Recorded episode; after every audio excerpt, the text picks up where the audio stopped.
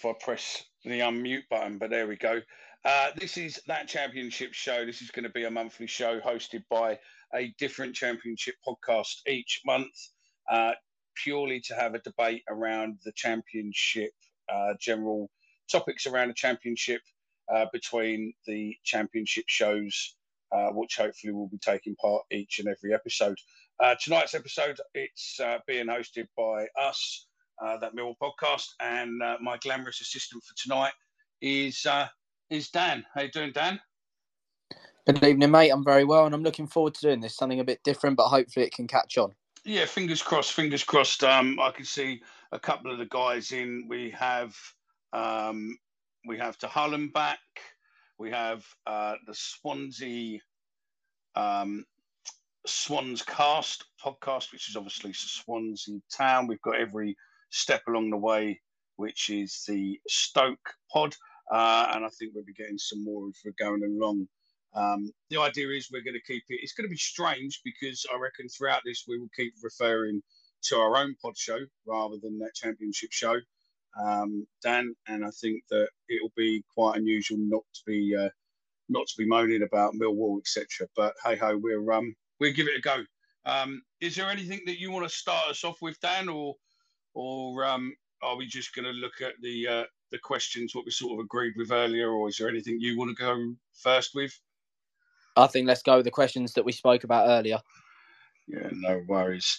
So then, um, to the guys what are in here already, one of the questions what we've got, or one of the questions what we've come across is um, is there an incentive now to get promoted? Is is the incentive to get promoted less enticing now, staying in the Prem? Uh, staying in the Prem has come more of a mission impossible for most normal Championship sides, especially if you look at this season. Uh, it looks as if the teams what have gone up uh, are pretty much going to be the ones what are, are coming down. Obviously, take Everton out of that. We're we'll speak about the Everton saga a bit later on. But yeah, I mean, whichever one of you guys want to come in first, um, that's completely up to you. So yeah, and do you want to come in first? Yeah, yeah, might as well.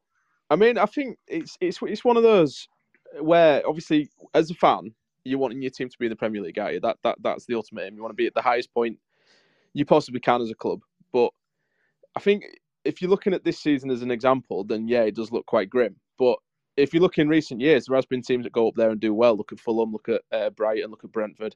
You can do it. You've just got to be run right. You've got to have, um, you know, a board that's that's savvy with their money, spends money well. But um, when you sell your your best assets, your best players, that you've got a contingency plan and a replacement lined up. Um, otherwise, like Sheffield United and Burnley, you know, you, you, you if you don't invest properly and you don't in, in, improve in, in, in the areas you have to in order to compete, then you will just get absolutely battered every week. And and, and as as a fan, it's it's painful watching that. It is um, watching your team lose every week, and obviously the championship's probably for me the most exciting league in in in the world in terms of you know clubs can.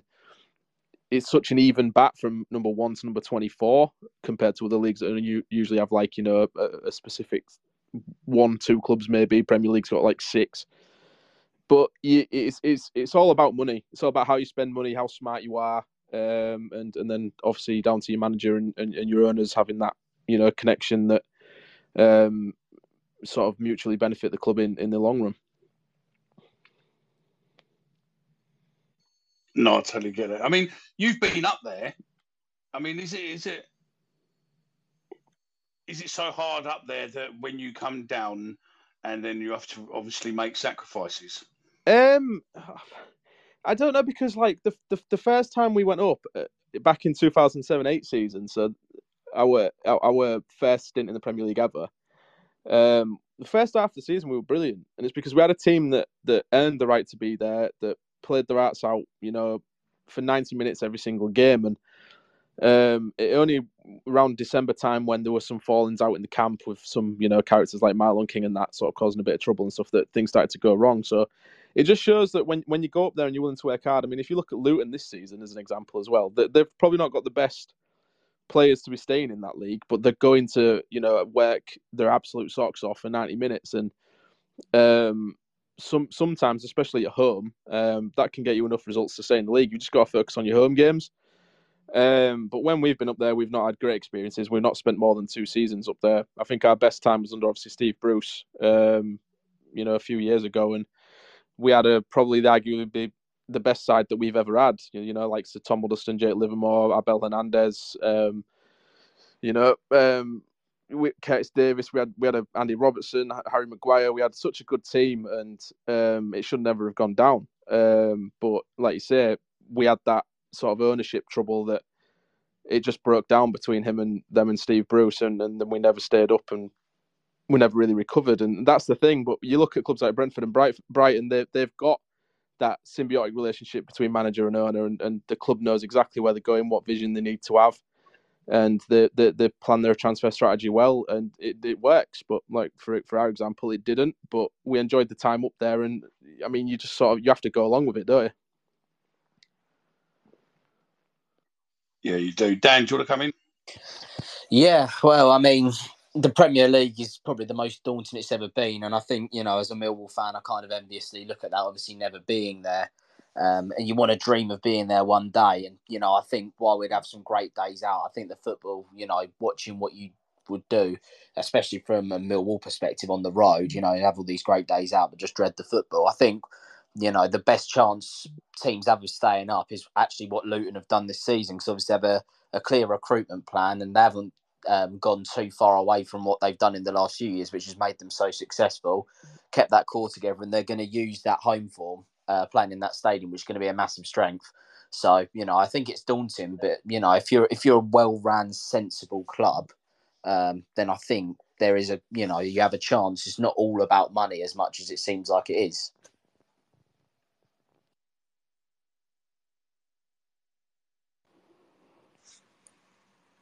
Yeah, I think that that's that's definitely the case. I think that Argyle's last time in the championship ended because we're trying to be a bit too big for our boots, or the board that was was trying to be a bit too big for its boots. And the championship's the highest level, the second tier is the highest level we've ever been. So although you're talking about the the Premier League, we can relate to that um, in, in, in terms of what's the point of, of getting to a, a, stage you can't sustain. We're in a place now where the the new chairman has put out a a five year plan where he's hoping to to become a top six side, a sustainable top six side in the next five years. Uh, with aims at the Premier League, but that's the only way you can do it. Um, there's no benefit, there's no real glory in being the whipping boys for a season or two, um, and then sowing your own financial ruin. You know, you want to go and watch your club be competitive in games, um, win obviously more than they lose, but enjoy the football. Um, that's you know, it doesn't really matter what tier you're in. If your if your club's sustainable and you're enjoying the football, that's what that's why you got. That's why the British, the English league is has got fans you know, up up and down the country go and follow their their teams and, and great attendances because um, you know that that's the the the the, the key to, to to to English football that anyone can beat anyone in most leagues and it you know even the Premier League has been stated earlier has a has a, an, an edge of competition to it that you know most of the major top European leagues don't. So um, it yeah, there's a bit of stratification happening between sort of the top half of the Premier League and the teams that go up and down. And you know, I, I missed the the start. Sorry, guys, but I'm sure you were talking about the fact that the the teams that have gone up this year are likely to be the ones that come down, or certainly in in the mix for it. Um, but then there's plenty of teams recently who, on the basis of being well run, have made a fist of it and stayed up. Some of them are yo-yoed, sort of think like Fulham and stuff, but Bournemouth uh, appear to be, you know, well on the way. And a lot of that, yes, there's money involved in that, but a lot of that's down to strategy, planning, thinking outside the box, um, using sort of certain different business techniques and, and, methodology. It's not all just about Moneyball, um, but you know, there, there's a lot of that that kind of um, non-traditional thinking that will contribute. So Um, you know, the fact that our chairman is aiming for that, I don't think is pie in the sky. The guy's, you know, got a lot of experience and he's already uh, demonstrate. You know, I think I think the Times recently sort of said the club's the most Plymouth Argyle, sort of the financially the best run club in the in the football league. So you know, he's not just sort of promising the moon and and gonna drag the club. He, knows what he's talking about. But that's going to be the only way any club of whatever size. You know, Argyle are a small fish in a in a much bigger pond this year. Um, but any club, um, the financial differences between even a you know sort of like an established top six side or a top half side. Think about teams like Coventry, you know, in the playoffs last season, but the budgetary and the the finances between a team like Cov and um, you know sort of Bournemouth this season are just just ridiculous. So you know, any any team that needs to, um, or it, its aim is to to get up to the Premier League, there has to be some kind of sustainable plan in place, whether it involves sort of yo-yoing a bit, like we're talking about Luton, or, or, or whether it's build up in the Championship and then make a, a big push for it off the back of that. But there's no point and there's no sustainability in just getting up by any means necessary because you know you face the costs of that. Yeah, I think I can talk about from kind of recent experience when Swansea went up in 2011. We were very heavily ridden off to come straight back down. But at that time, Swansea was very well run, very local um, businessman, sort of taking the ownership and the chairman role.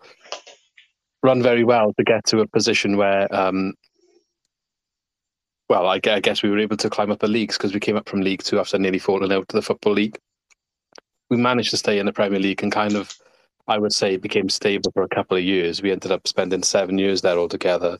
But when I, you know, you get the luxuries of the money that comes with that, but we had a change of ownership, change of structure, and ultimately that sort of plan that that was just spoken about wasn't quite there. Money was spent in desperation to try and stay in the league in the last couple of seasons, and yeah, that that cost us coming back down. We were lucky that I think the the previous ownership spent a lot of the money invest in infrastructure, which maybe saved further damage uh, going forward. But we're, we're, benefiting from that now when we can pull from our academy and stuff like that. So I think there's definitely positives about going up if you can use the money in the right areas to kind of develop the club and the infrastructure and the facilities going forward for the future. But I think back when we went up in 2011, it's a lot harder now to go up and do what we did back then and stay there for that long uh, amount of time. You, especially since COVID, I think it's made a big difference. No, definitely. I mean, we got a, a message coming from um, a Stoke fan who said they'd love to see us go up, and with our owners, we would definitely stay, spend to stay up, but the money doesn't keep you up anymore. The bottom three before Everton's point deduction were the three that were up, um, that went up. Three of the top four in the championship are teams that come down.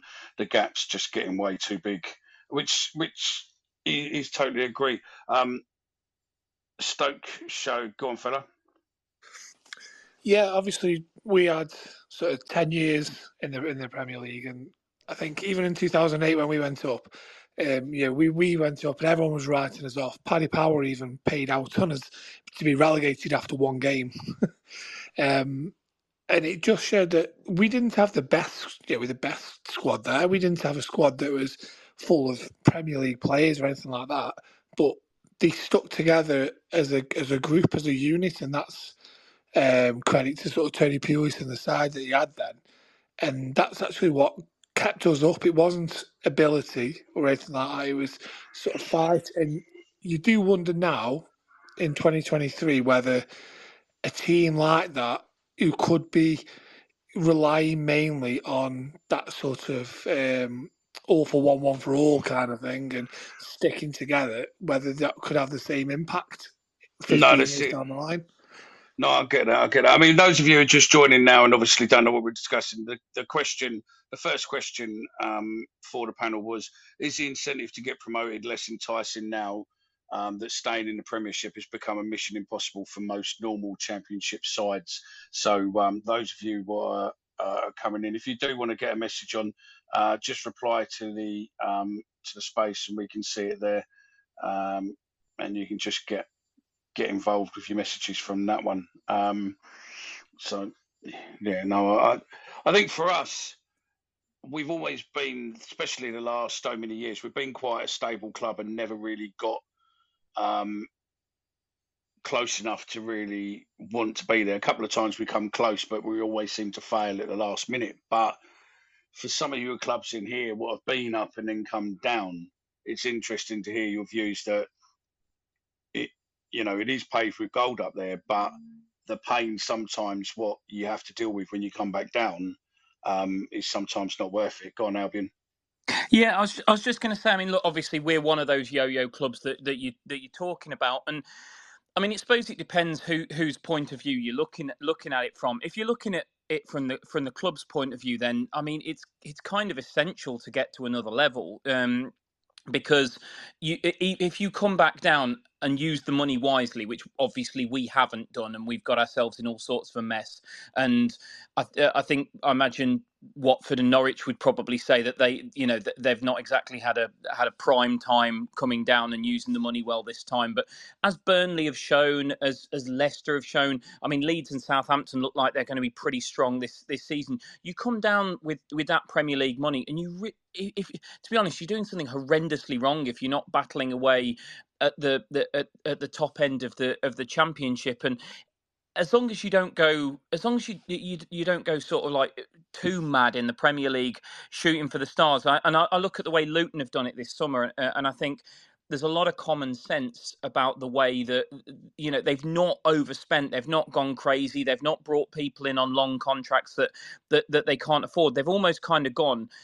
If we go down, we're going to be in a better position than when we came up, and if we don't go down, that's an absolute bonus. But if we do go down, we we we probably go down as one of the favourites to come back up. Which, let's be fair, even when they weren't up, uh, sorry, went up, they weren't one of the favourites to do so. So they come back down stronger. I think if you go crazy and throw a load of money at it, like for example, if Forest had gone down, which they came close to doing that first season, I think they would have been in such a mess because they they went mad at it to stay up, and I think that's the wrong way to go about it but I mean, it just from a club point of view, it's so so beneficial to go up. From a fan point of view, and just to sort of say on on this, it's so boring.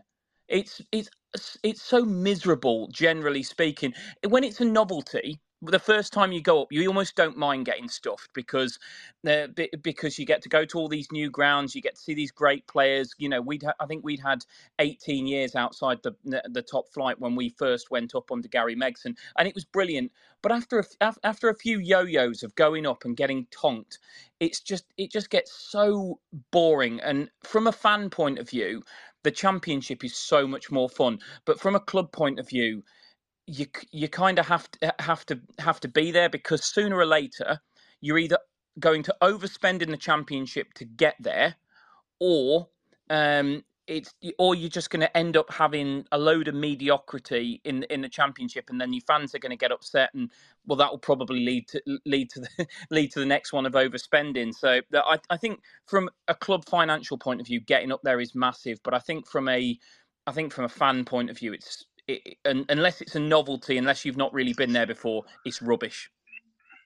I mean, we've got another comment, another message coming. What we would do is we're for the first part of this show, we're going to just speak um, with questions to the panel, and then um, and then sort of like the second part of the show, then we'll open the floor up to to you guys who are listening, and, and you're more than welcome to come in for the for the first part. Though, if you want to get a message, it's just um, if you reply to the original um, space, you can reply on there and we can see your messages. Um, Chris Brown has done that, and he said, if you have a level-headed ownership, the Prem means Richard some more exciting games for the fans. And if you don't work out with the parachute payments, you should be able to stabilise and go again. And I think that's probably a straightforward answer. As long as you haven't got ownership that wants to take the money out of the club as such, a minimal investment back in, then you know, realistically, if you do come back down, you should be strong enough to to sort of realistically come back up. But the problem is, is that I think the the divide, and, and maybe Dan, you've got a few points on this because uh, obviously. Can I just quickly say, mate, it'd be lovely if people said when when they put in comments like that who they support because that it oh, just it's Millwall. It, oh, was this brilliant? Millwall. Yeah, because because yeah, yeah. that'd just be lovely perspective on on on where they're coming from. No, that, that, that Chris is Millwall. But yeah, no, look, I mean, come in, let us know who you, who you support and stuff, especially if you give a message. That's a good point. Um, but I just think it's it, if you look at some clubs where they come down, like like with Albion, where they've not really spent wisely and they've got themselves in a bit of trouble, um, and, and you're sort of and, and Wednesday, um, not not Wednesday United, where then you know they're upsetting the fan base, then it's just not a nice journey, is it, Dan? No, and that's the one thing I've always been grateful for at Millwall. We've always had steady and sensible ownership, um, even despite what happened in the summer. We've all we've always had that sensibleness, and also there's the argument as well. I think, I mean, I think this was a bit of an extreme case, but you know, if you look at Sunderland when they came down a few years ago, and everyone was like, oh, "They just romp the league, it's fine." Before you knew it, the money had dried up from when they'd been in the Premier League. Obviously, I know I think they had a couple of owner difficulties that season, but the morale at the club was so low, they just got dragged further and further down, and they ended up going all the way down to League One and spent a few years there before they're even, you know, they're starting to make their way back now, which is obviously not a bad thing because Sunderland are a big club. And, you know, if you're in the Championship, you want to be able to play a, a team like Sunderland. Um, but yeah, there's obviously the argument as well that it's like gets demoralising for the players. And after a while, that mood around the club just gets harder and harder to lift as well. No, I totally get it. I totally get it. Um, okay, so the second question um, what we'll go off with with tonight. We can always come back to this, which I think we will a bit later on, because I'm keen to speak about you know the current things what have happened this week um, with the with the Premiership with Everton. But I think we're we'll come to that on the second part when we can open the floor as well. Um, currently, uh, who and I'll start with you, Dan. Um, and then obviously we can go through the other panel members. Uh, who do you think currently is the best keeper in the championship? I honestly think I'm going to have to go for. I know this is probably going to sound a bit silly, but I think I'm probably going to have to go for the Rotherham goalkeeper, Viktor Johansson, because I think last season they would have gone down if it wasn't for him. And this season he's kind of kept them, you know, even have, having half a chance already at this point because, you know, Rotherham really aren't a very good team.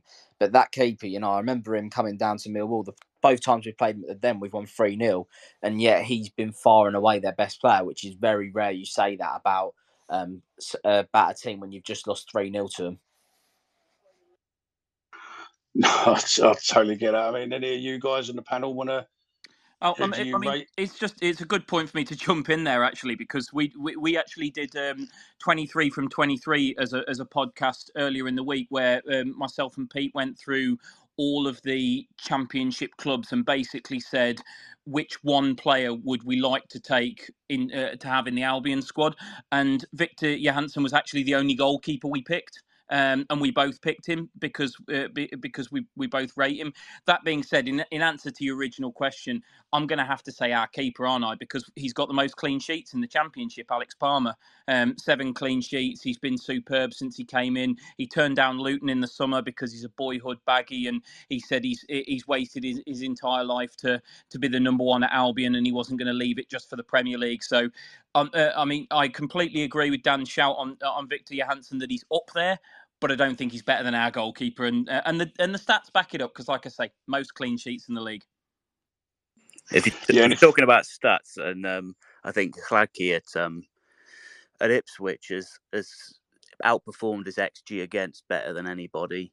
Uh, and prevented more goals um, over xG as well um, than anybody. So if that's uh, something you want to run by, then he's got a shout. Obviously, as an Argyle fan, I'm going to say Michael Cooper, um, but he's only been back for for a few games. Got a little bit of ring rust, but he's already pulled off some some world class saves. If you look at the the Middlesbrough highlights, you know he's not been back long, and uh, I think uh, Michael Carrick was absolutely devastated that um, they only got a point, um, and he's probably got a point not just on the base of the great goalkeeping, but he saved the penalty in that game. Although um, you know, it got tapped in afterwards, um, some you know some really great great saves. His shot stopping's brilliant. Once his uh, distribution's back, then he'll be in with a shout. But obviously, he's got to do it at this level and establish himself. But you know, bias speaking, he's he's got everything to be the best keeper in the league.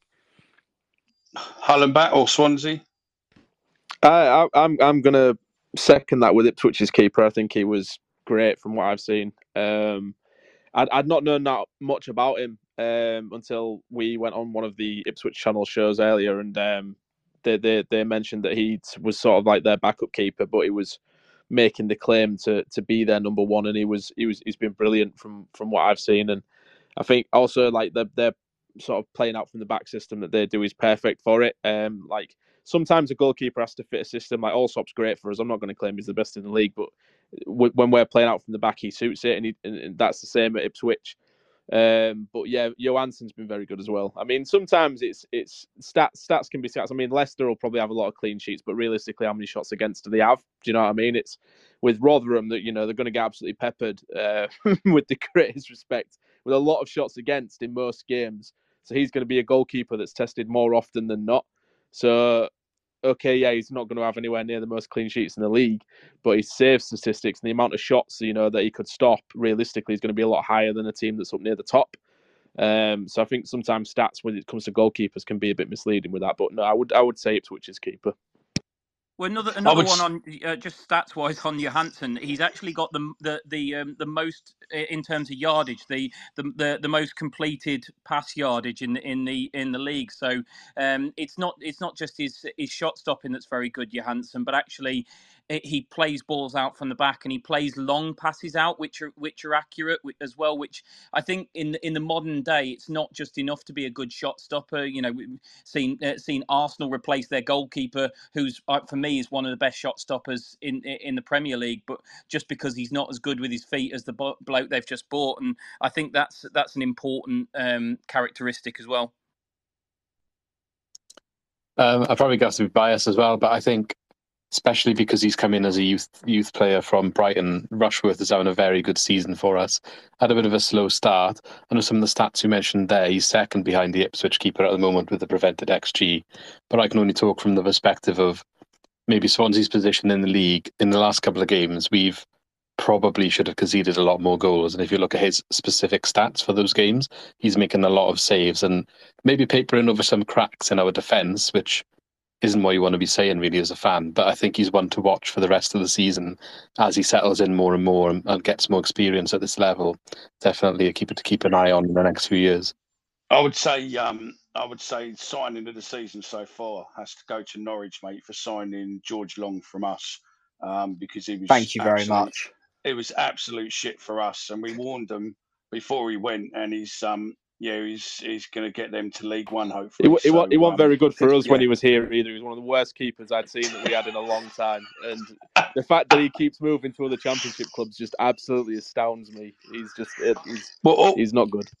My my only suggestion for that would be um, if there are any other football players out there who aren't necessarily the best uh, around, I would speak to George Long and find out who his agent is and uh, and get yourself signed up because I think his agent um, has to be the bollocks to be fair because he just seems to um, to to get him to clubs where he is poor. I mean, Dan, you'll you'll probably tell us more, but he is absolutely um, for us last season probably cost us promotion.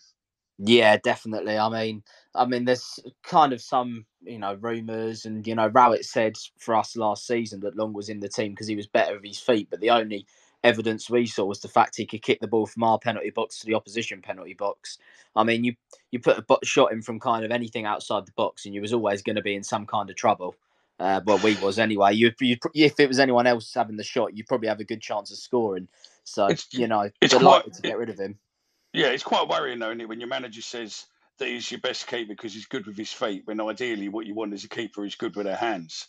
Rather yeah, their, uh, I mean, ideally you do want that, but the way the modern game's going, and I think we're going to see it now at Millwall more with Joe Edwards, and eventually when Sarkic comes back into the team, is that the way teams want to play these days, they're going to want to have, um, you know, th- their keepers almost going to play as like particularly if we're going to continue playing a four, a keeper's probably going to end up playing as almost a third centre half when you're in possession at times to try and squeeze the play further at the pitch and try and help keep the ball.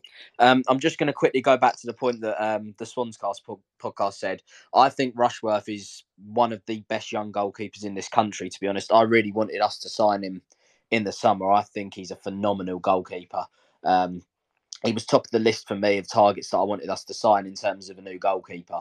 Um, and also, and I know he's not in the league anymore, but I would have to also put probably I mean, I said Johansson number one, and I'll probably have um, Rushworth and probably Travers. I can see. I think that's that might be Stoke with his with his hand up there. I would have put Travers in that top three as well um, because he's he was very good for Stoke until he's had to go. And obviously, I know he was close to coming to us, and I can't imagine there'd be too many Millwall fans happy if what had happened to us had happened um, to Stoke. Go on, Stoke. Yeah, especially when your backup's Jack Bonham. That doesn't help matters either. um, yeah, it, that, that whole goalkeeping situation, that rule surely needs to change as well. So, like Bournemouth have got three keepers. They were down to one and an under 19 um, keeper is because one was ill and one had an injury for two weeks. So they, they've rec- recalled Travers from his loan at Stoke. Then 10 days later, both the illness and the injury have cleared up. So now he's like third, fourth choice goalkeeper at Bournemouth. So surely, in that instance, why why do the rules not state that one if he's been recalled due to an emergency, when the emergency is over, surely he should then go back to the original loan spell that he's been contracted to for that time? Good question, and it probably would if they were a Premiership team, but you know because it's a Championship team, Yeah, I just think unfortunately they don't just care. think, yeah, I just think like the rules. If you've been recalled due to an emergency, if that emergency no longer exists, surely there's no. I do think you'll be getting him back in in January though, Stoke, Yeah. because um, obviously due to like the FIFA registration and regulation and stuff like that, because he's been in a match day squad now for Bournemouth. That counts as one of the two teams I think you're allowed to play for over the course of a season. So it means the I think that means the only other team he might be able to go back and play for, if the, if I am correct on this rule, for the rest of the season is Stoke. Yeah, yeah. So that's that's the thing as well. I mean, we we were actually close to signing him permanently in the summer, and then he um, the both the goalkeeper Bournemouth signed from Inter, is it Radu? Radu, yeah. Because yeah, because his deal ended up only being a loan deal. Bournemouth only sanctioned a loan deal for us, so we're hoping that come January we can sort of you know, get that permanent deal. He said he wants to come back as well. He said that he was enjoying it here and he didn't really want to go back unless he's going to play for Bournemouth. So obviously he's not. uh, but yeah, he was the first competent goalkeeper we've had um, since probably our first season down when we had uh, the prime Jan, Jack Butland in goal uh, before he he went south in his Stoke career. So yeah, it's nice. It was nice to have someone competent in the sticks for for twelve or twelve games or so. um, but yeah, I want a second as well, Viktor. You answered it, Rotherham.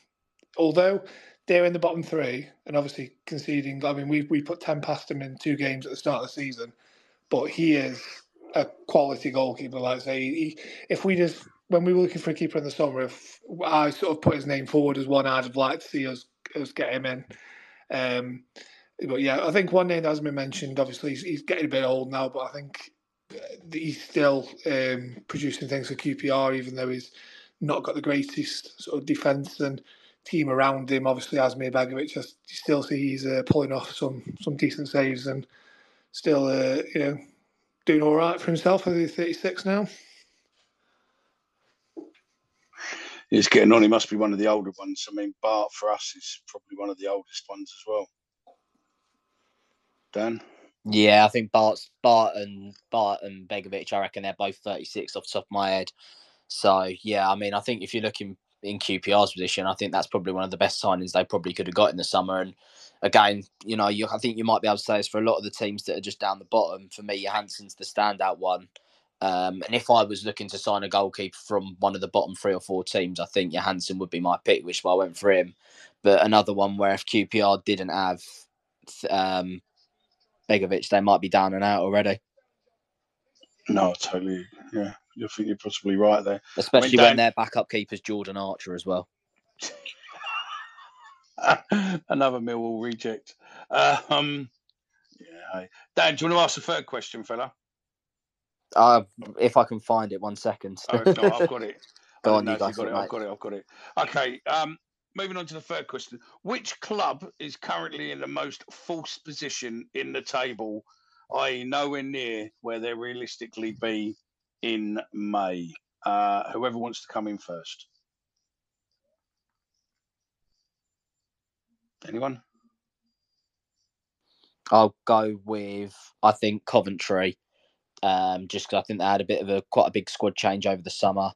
Um, so I think that they're going to end up, you know, once everything eventually settles down, they'll they'll click into gear. I think their squad's a lot better than it is, and I, you know, I've watched them a couple of times. and They haven't been like the fourth worst team in the division. I'm I'm gonna throw one out there and say Preston.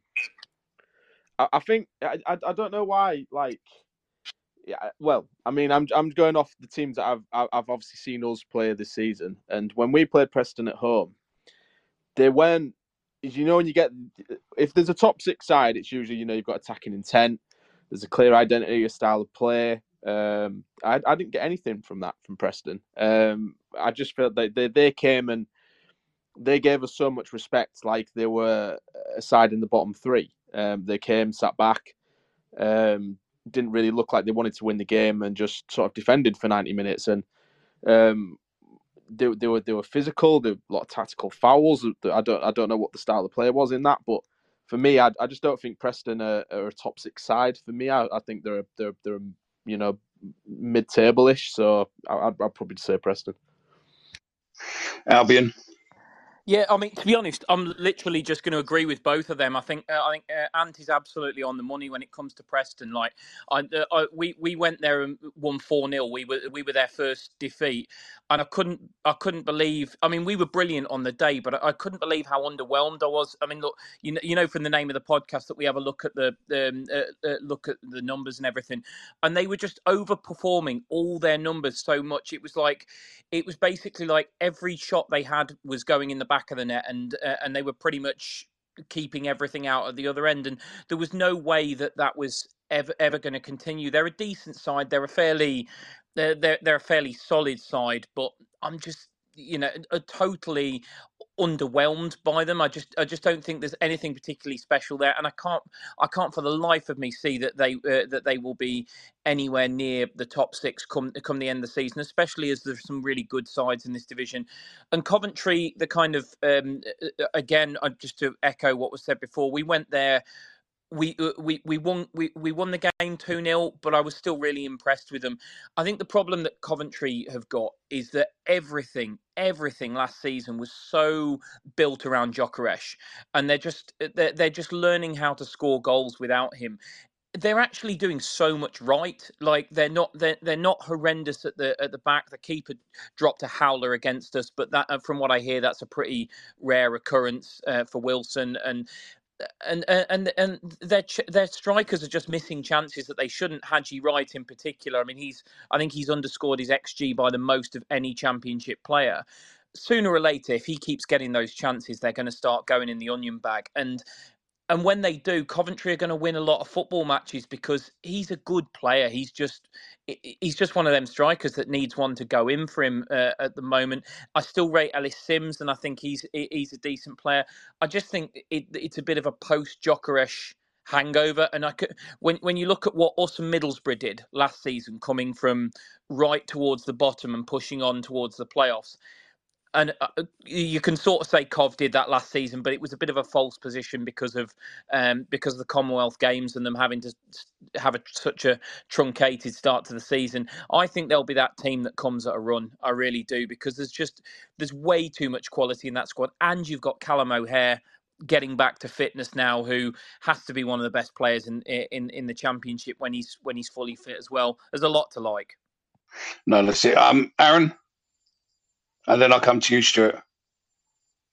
Yeah, I, um, there were two names that jumped straight into my head, but I didn't want to go first because it sounds a bit like sour grapes or a bit of um, bit of a sort of old needle. Um, but I agree with Coventry and, and, Preston. The two are they must regress to a mean. They but they must sort of meet again uh, at the at the sort of like the middle of the table. You'd have thought at some point they maybe even pass each other on the way um, because they you know one is underperforming, one is overperforming their numbers. And the other one, which um, along with Preston, was one of the first two that jumped into my head, uh, which might be a bit controversial, was Ipswich.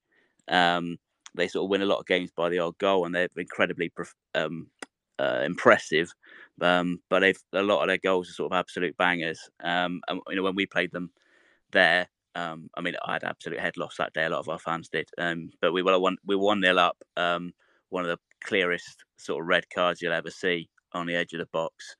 um, and you know we'd have been one 0 up against ten men for most of the game. Uh, it wasn't given, um, and we lost the game three two.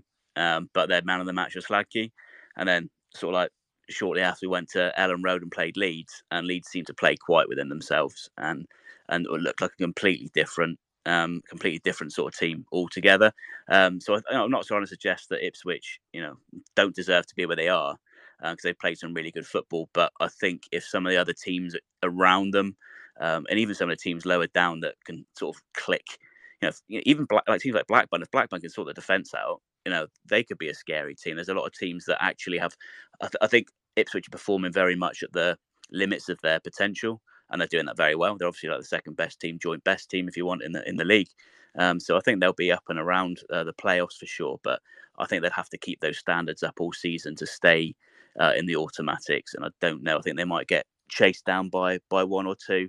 Um, but yeah, I don't want to come across as that that being driven by bitterness. But no, um, no, I got you, I got you. Stuart, two seconds. Just do a couple of these messages. What we've got in, we've got Jordan James who's messaging and said that yeah, Coventry um, is a team he thinks is in the force. We've got Stokey Tom who's um, said exactly what happened uh, when they come to Stoke. Two chances, two goals, sat back um, for the whole of the rest of the game.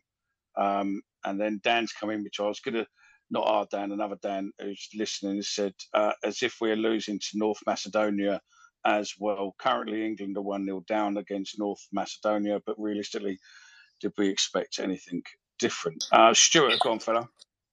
Yeah, no. First of all, thanks every, every everyone that's mentioned Cov to uh, to change the league position. It's much appreciated because a lot of our fan base think that this is going to carry on and we're going to be relegated. Um, I I'm in agreement with you guys. I think we are in a little bit of a false position, and, but I still think I don't think that we'll get to the heights of last year. Um, but I do think that we will finish sort of above mid, slightly above mid-table. So probably about tenth would be a risk, realistic uh, position for me. Uh, I have said all season on our spaces and stuff that we uh, that we're a top eight side. I still believe that, but I think there's a lot of transition that's gone on uh, with our team. Uh, and just to echo what uh, Argyle said, uh, and that's basically, I think Ipswich, you know, they have been really, really good, and I don't want to take anything away from what they've done already, but I think they might they might start dropping off sort of in the uh, the back end of the uh, season, really. Yeah, no, I, I, I, I get where you're coming from in there, Dan.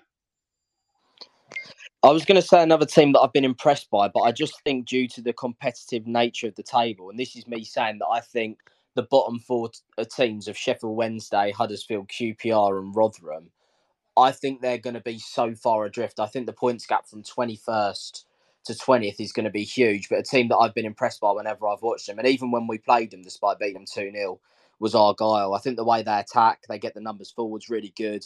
Um, they're really good to watch. They're a bit leaky at the back, but you know Cooper's came back from injury now. I think you know they they're a type of team that could strip, put a few results together. Got a bit of momentum from coming up last season. You know I know everyone's got eyes on Ipswich, but that might only strengthen their case if they want to maybe try and make a push later on in the season. You see how some teams can come from deep as the season goes on, like Coventry did last season to end up in the playoffs. Yeah, no, I'll get you there. I'll get you there. Um, go on in Stoke. Uh, yeah, I think I just had a little scan of the league table there, and it's it's sort of pretty much a lot of teams are where you would sort of expect them to be. So it seems to be now sort of taking shape. But the three teams that did stick out are the three that were mentioned. Uh, you have to be careful when you sort of mention anything about Ipswich. I know Mike, who, who does this pod with me, um, when we played them, and he sort of said like, you know, yeah, there's no way they're going to be still up there. No way. Come New Year, they'll be they'll be fine in their level. They're just having a decent run, and they they they went for him. they really went for him. Uh, obviously that was clipped up and sent around to some uh, Ipswich fan sites, and yeah, they, they were happy with that. But but yeah, all, in all seriousness, I think their defense is it, it, that's there are a lot of games they go behind in, and they have to come back. And I think you can only do that for so long. You can only ride that sort of momentum of promotion and, and keeping this run going. When they hit a bit of a sticky patch, it's sticky patch, sticky patch even, which I don't think they've done yet. When they do do when they do hit that then I think they're going to struggle if, if they carry on going behind.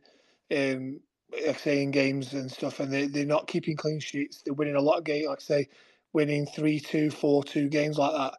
All of a sudden, when you're not in, when your form drops a bit, those chances you start snatching at, you're not scoring the goals, and then all of a sudden you can go on a, a bad run quite easily if you're that sort of team. And I think they will eventually. I don't think they'll. You know, they're not going to be any sort of lower half, but I definitely think they're going to finish. I'd say probably eighth to twelfth. I reckon by the end of it, that they they're not going to be up there with the with the top um, the top like two, three, four um, by the end of the season. Uh, yeah, and like I say, Coventry we played them the other week. I think they've got all the ingredients there. They, are a bit like us. They've had a lot of new players over the summer, and it's just getting them all to bed. And I think um, when they do do that, they'll they'll win enough games to come up. And sort of as sort of Tom said in the comments as well, when Preston they were weren't really impressed with them at all at Stoke. Um, they just capitalised on on the chances they did, get, which I suppose is, is a positive for them. you should be uh, praised for that. But yeah, again, over the course of a season, you'd probably say, yeah, that's that's not going to get you in the playoffs. No, I, get, I, I, I, agree with what you're saying there. Luke, do you want to say anything, fella? Who, who do you think's in a false position right now? To be honest, I've been I do agree with a lot of what's been said already, but just throw a different one into the mix. I think Plymouth have maybe showed a little bit more than what the league table suggests. And we we when we went up there, we won three one in the end, but the game they deserved more from it, really, especially the way they played in the first half. I think they're very good at home. They've got some very good attacking players. I'm not really sure why it's not quite clicking for them, especially away from home. But I wouldn't be, be a surprise to me the longer the season goes on if they can settle in a little bit more with some of these difficulties, if they can move up the table a little bit more. I mean, with a follow on question to obviously who is the one in the false position, who, and I'll come straight to you, Luke um, and throw you under the bus to a degree and sort of work my way back around. And then we'll open it up to the floor. Um, who do you think, who is the team that's most impressed you this season so far then? Uh, most impressed, I think we've talked a lot about Ipswich already, but I think the way that they've come up from from the league below and managed to put the form together that they have, being so high in the table that they are currently, I think that's you know that's got to go down as quite impressive. Whether they can sustain that or not, I'm not sure. But I don't think they're really heavily invested in the summer, consider, considering like we were talking about the Premier League teams coming down and how hard it is to go up to the Premier League and stay there. You know they haven't really done that investment. They have got the plan. They've got maybe a game plan, a style or a plan from the manager, and, and the team is obviously together. And I think for what they're doing at the moment, if they can continue that the rest of the season, then they probably deserve all the plaudits they're going to get. And yeah, I've been quite impressed because a lot was said about their form before they came up and the calendar year 2023. I think they were spoken about as being one of the inform, if not the best informed team in Europe. And they've kind of carried it on to a certain extent. So yeah, I've been quite impressed with that. Excellent. For those of you who just joined us and, and whatnot, what we're doing, we're just going to go through the panel uh, answering this final question um, who's most impressed um, you this season so far? And then um, and then any of the questions and we're we'll probably just have a, a normal discussion but if there's any those of you who are listening who want to raise something with what's been said, or you you know you want to answer something, or or even ask a question to the panel, then uh, that will be your turn to to come on. It's really straightforward. It's bottom left hand corner, and you just press request to speak, and uh, and we'll get you on. It is a grown up show, so you you can swear if you want to, or, or say whatever you want. But obviously, the only rule is uh, don't libel anyone, because otherwise the lawyers will be coming to your door not ours. Um, Stoke, who's the team that's most impressed you this season?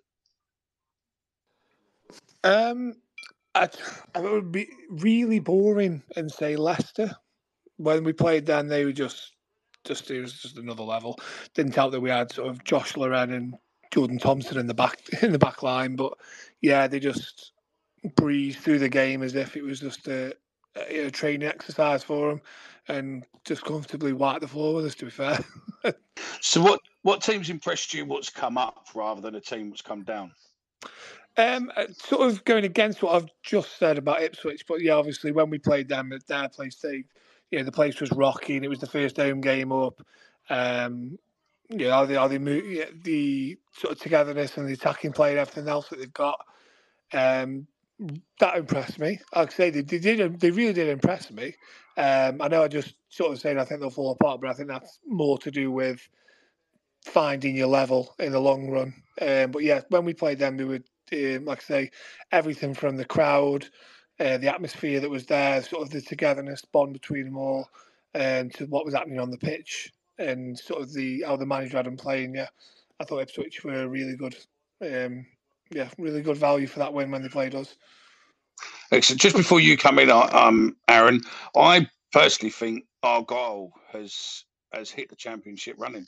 I think um, they've not had a bad go at the championship um, compared to you know others. You know, there's obviously at the bottom you've got a couple will come up, and you've obviously got um, QPR down there. But I think Argyle is is holding their own at the moment. So yeah, go on then, Aaron, in you come, and then I'll go to you, Stuart, next. Yeah, uh, it's it's it's quite ironic having like Swans and Millwall uh, hosting this and sort of like the Swans contributors because it was those two games where we just didn't show any savvy, uh, didn't show any street smarts. Um, and yeah, you know, both the last goal we conceded in both those games, and we might have got a ref's decision, but I don't think would have changed the outcome. Um, where we, you know, we sort of gave a good go, and during that international break that followed after those two games, it was the international break, and during that, the the manager said, um, you know, we, we're going to work on some things. Uh, and like basically that the next game against West Brom, we picked up seven yellow cards and five of those, I think, were for tactical fouls. It's just like that's the way it goes in this league, if that's what we'd we'd seen in those first sort of uh, ten games or whatever it was, um, that's that's what we got to do um, because we've conceding far too many passes into the into the final third and especially into the box, um, conceding too much open play xG. And although we haven't had the best results since then, I think we drew with West Brom and you can see from that game plan, it was literally just we're not even going to bother attacking. We're just going to, you know, we're going to get a clean sheet from this game, and then we're going to build from there. But then we beat Wednesday at home, um, lost that game to Ipswich right after that, uh, which you know we would have had a very decent chance of getting at least something from um, if we'd have been one 0 up against ten men. Um, then what was it? We drew three all with Borough at home, um, which you know we were lucky maybe not to get a man sent off ourselves. First bit of good fortune, and then the two one against Leeds, which you know, I don't think we can complain that we didn't get anything from that. But you know, Leeds were probably the most impressive side we played against without sort of really getting out of third gear. They were, you know, you see some of the individual talent. Summerville just ghosting past people like he belongs at a, a higher level. Rutter was taking the mick at times, although it didn't always work out for him. But they they need to get a bit more of a killer instinct if they're gonna really sort of catch the tails of the, the two above them because they should have buried us at times and which were wasteful. Uh, and I think they sort of thought, oh, we got this in the bag. And then we played like we have been playing, like you guys have been praised, praising us for. Uh, in the second half, and I got the got the uh, consolation, and they, you know, the fans all of a sudden after taking the mick were sort of calling for the final whistle and were biting their nails. So, yeah, we, you know, I think Ipswich have been able to do what we haven't do, and that's get the results. They've been leaky, uh, and their keepers kept out, as I said earlier. You know, he sort of saved five or six goals above what he's expected to, uh, and that's a difference between a heck of a lot of points in a lot of games that you win by one goal. Um, you know, and so there's nothing against our keeper uh, Conor Hazard. He's come in from Celtic. Uh, he's, he's been ousted by Cooper now. Cooper's back from fitness, but but they've been able to sort of carry on that form. And although we've sort of carried on sort of well, even better football, really, we changed our our um, formation um, and that sort of bedded in. I think we had a lot of people who hadn't played, a lot of players, a lot of players in the squad who hadn't played at championship level before, and even some of the guys that have come in on loan from the Premier League teams that are playing have, have commented they're only just getting up to the, the, the physicality and the intensity of the league. So um, hopefully, what's been good performances without a bit of savvy and maybe just not having um, the ability to finish teams off like we did last season. We were, you know, very fit team last season and got a lot of late goals. And ironically, we were the ones winning by the odd goal. Although we're now, um, um, you know, playing maybe a little bit of silkier football than we did at times last year. We've maybe need ourselves needed to get up to fitness and get used to get a bit of nous, bit of a bit of fouling, a uh, bit of uh, tactical fouling, and um, street smarts in our game. Hopefully, now we can start turning some of those performances into into points because there have been times where you know, I think the mill the first half, the first half we were sort of spent the entirety in your half, but without really ever troubling you. To remember the name of your, your central centre back. He was he was brilliant. Um, Would have and- been Harding, I think. yeah, yeah, yeah, yeah. Um, you know, just, uh, it, it- it's fine, sort of like playing silky football if you've got enough on the end of it. And then, you know, it was a real, it was the stereotypical smash and grab. You know, you can't resent it. That's the way you got to play football at times. Um, and we need a, we need a bit more of that. So I know I've been I've been ranting on, but you know, being one of the teams that's come up, it's you know we smashed Norwich six two at home. Um, uh, uh, if you haven't seen Azaz's goal, where he sort of does a double lollipop and sends the two defenders chasing the ball like a golden retriever after a tennis ball, it's hilarious. But That's going to Um, be the comment of the. That's going to be the comment of the show in it. If anyone's sound clips this, it's got to be that bit. Fifty-five minutes in, that bit's got to be sound clipped, isn't it? but yeah, we've we've played some decent football. We've scored loads of goals, get like the most highest percentage of shots on target and stuff. Uh, you know, we just haven't been as ruthless as as Ipswich have been. But I think both of those teams have come up, and I think Wednesday show the contrast of if you don't have a good manager and don't have a good philosophy. And the the one thing I will say for Ipswich is they are, you know, they're more than the sum of their parts. I mean, you don't really look at any of their players. I don't think any of you, know, the, the top ten sides maybe look at their players and think, oh, I'd have him any day of the week. I mean, their front line is is pretty good. Leif Davis, I think, is a standout. Leif Davis is going to play at a higher level. I think that you know, with him aside, the team doesn't bristle with with names, but they're more than the sum of their parts. I mean, Argyle are to an extent, but we're not second in the league and on on that run of form. You think what they're doing? I think that's credit to the manager. I think the manager's got a real sort of team spirit and togetherness there. So that's really impressive. Whenever you've got um, got a team performing above its um, you know its component parts, that, that's more than uh, any any one individual player. And that's not to you know downplay those players, but uh, you, you didn't see any bids coming in, did you, in the summer for those guys, sort of like 20, 15 million pound to sort of take them to to, to, to Luton or, or whatever. So I think that you know that's real credit to everybody in that squad and the manager. Well, yeah, I mean, I, I would say that if it wasn't for our Sheffield Wednesday um, win uh, the other day, Dan would have been voted um, Argyle away as uh, as his game of the, the season. I think his away day of the season, wouldn't you, Dan? I still am, mate. Sorry. Um, No, there you Yeah.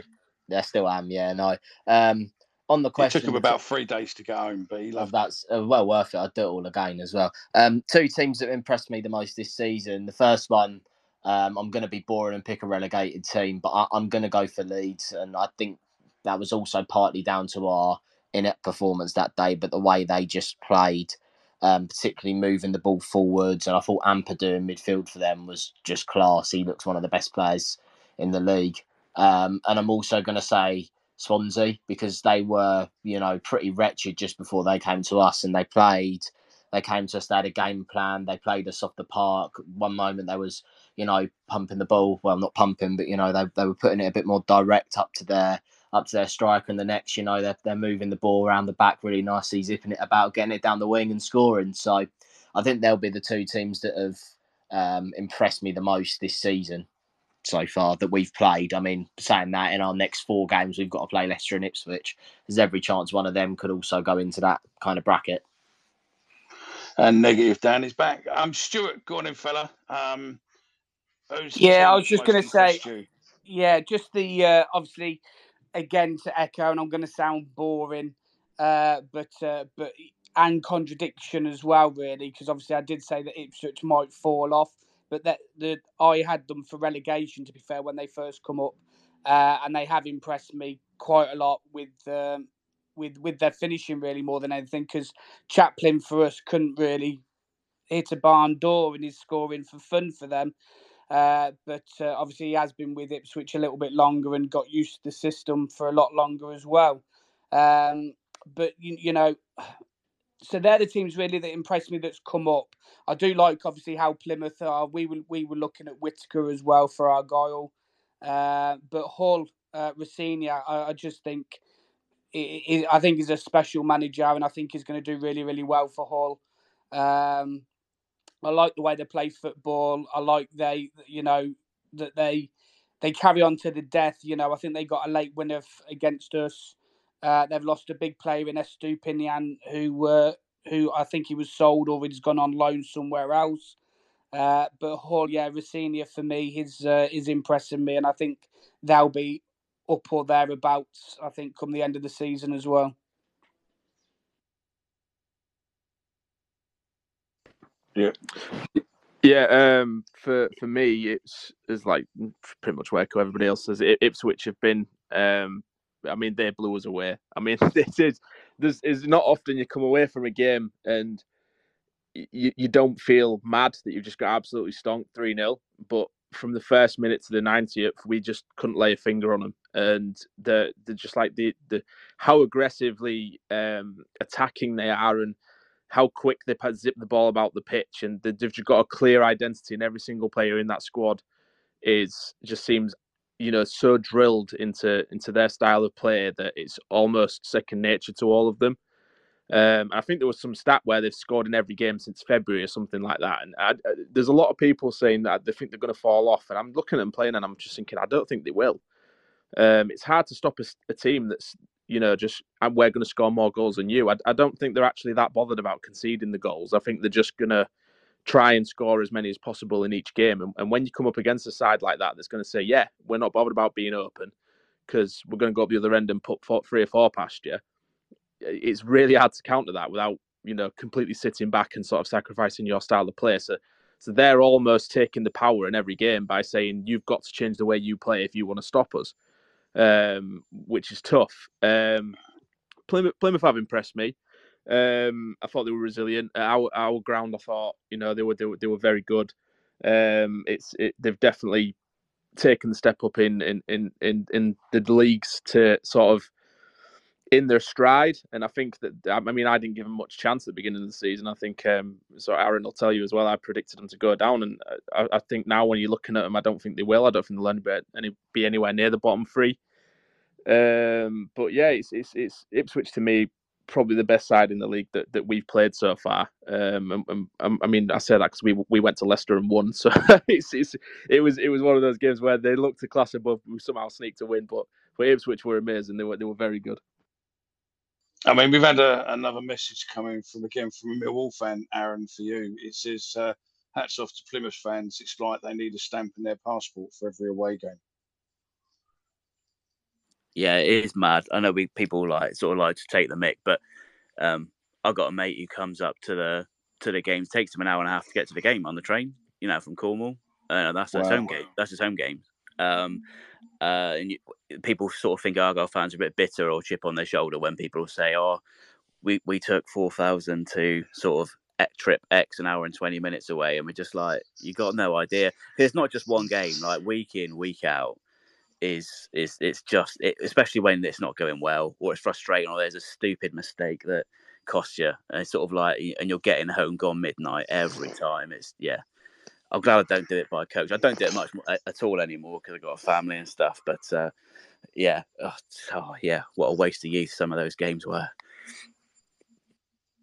Yeah, I'll tell you what is quite mad. We've had another message coming from a from an Argyle fan who says, "I think that's every single contributor that's complimented now us now." Um, and, and, I think he's right, and I think it's it's probably because people didn't expect to see it coming. So look, I mean, those of you listening, uh, if any of you want to get involved now and, and have your say, then um, the floor is open. I mean, any of the, the shows on here, if you've got a question or, or something what you want to ask the panel, um, we're open the floor up now to, to general stuff before we come on to the, the Everton question in a little bit. Dan, you got anything? I was just going to ask. Obviously, I don't know if anyone is kind of watching the England game, but you know, there's kind of there's been a shocking VAR decision um, in this. So I think it kind of leads us on. You know, we're always complaining about the standards of refereeing in the division. So where does everyone kind of stand on VAR in this league? There we go. What a question to lead in. Box it off.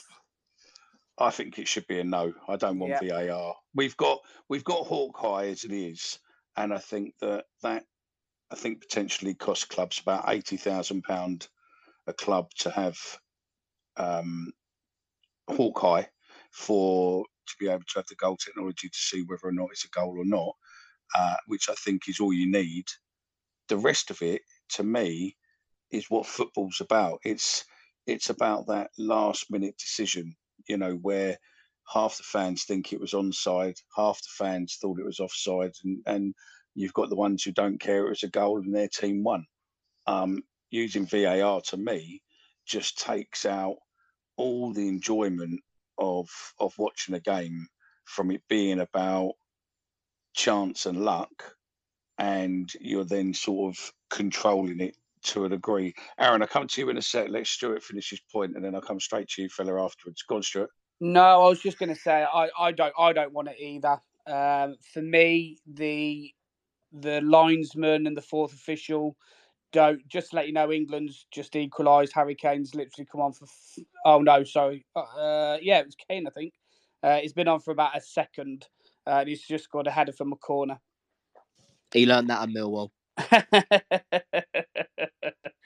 uh, yeah, so uh, for me, the um, the fourth officials and the linesmen, whether they're told that they're not meant to do enough, I just I just think it's a joke that they that they don't do enough. Um, you know, they struggle for us anyway. I find that they make a dis- they struggle to make a decision on a throw in or a corner uh, or a blatant free kick uh, that they just don't flag for, and it winds me up as well that even in the Premier League and in the Championship, they're just so slow to make a decision on offsides when it's the clearest offside that you can possibly see, but they still let it go on for another five, ten seconds after the after you know that that it's offside, and then they decide to flag.